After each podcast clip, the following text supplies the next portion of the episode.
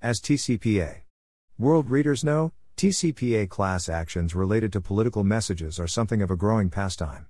If you're a Republican, you sue Democratic campaigns who pester you with unwanted messages.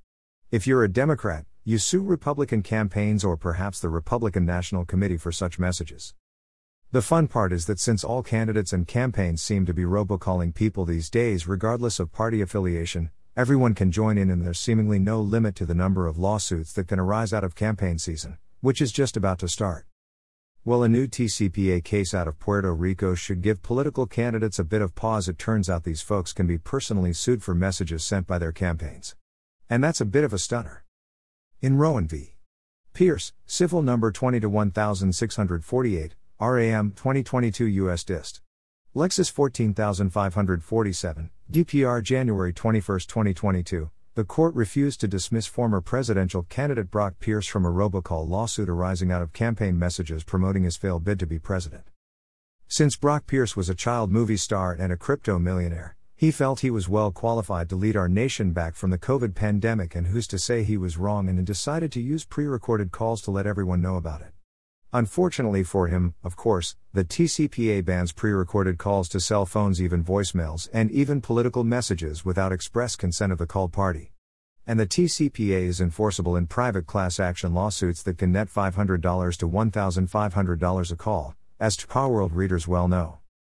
But what is less well known is whether candidates can be personally sued for messages from their campaigns. Usually, these suits are focused solely on the campaign and do not seek to personally name the candidate. In fact, while I can think of suits where a platform used by a candidate was sued and even the owners of the platform were personally sued, I can't think of another time a candidate was personally sued for a campaign message.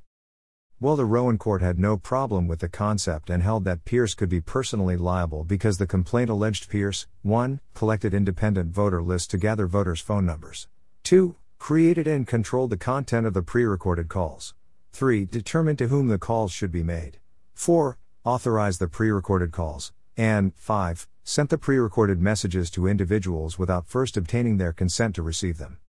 So if it turns out Pierce wasn't personally involved with these efforts, then he can't be held liable.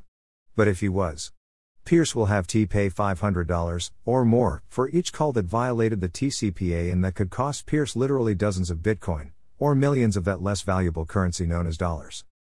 So there you go, folks. Just like CEOs and corporate officers, directors, employees, and compliance staff, candidates can also be personally liable for messages sent under their control. Will this slow the rampant scourge of political robocalls this year? Probably not. But it should make for a bunch of fun political TCPA suits. I'll keep an eye on this for you.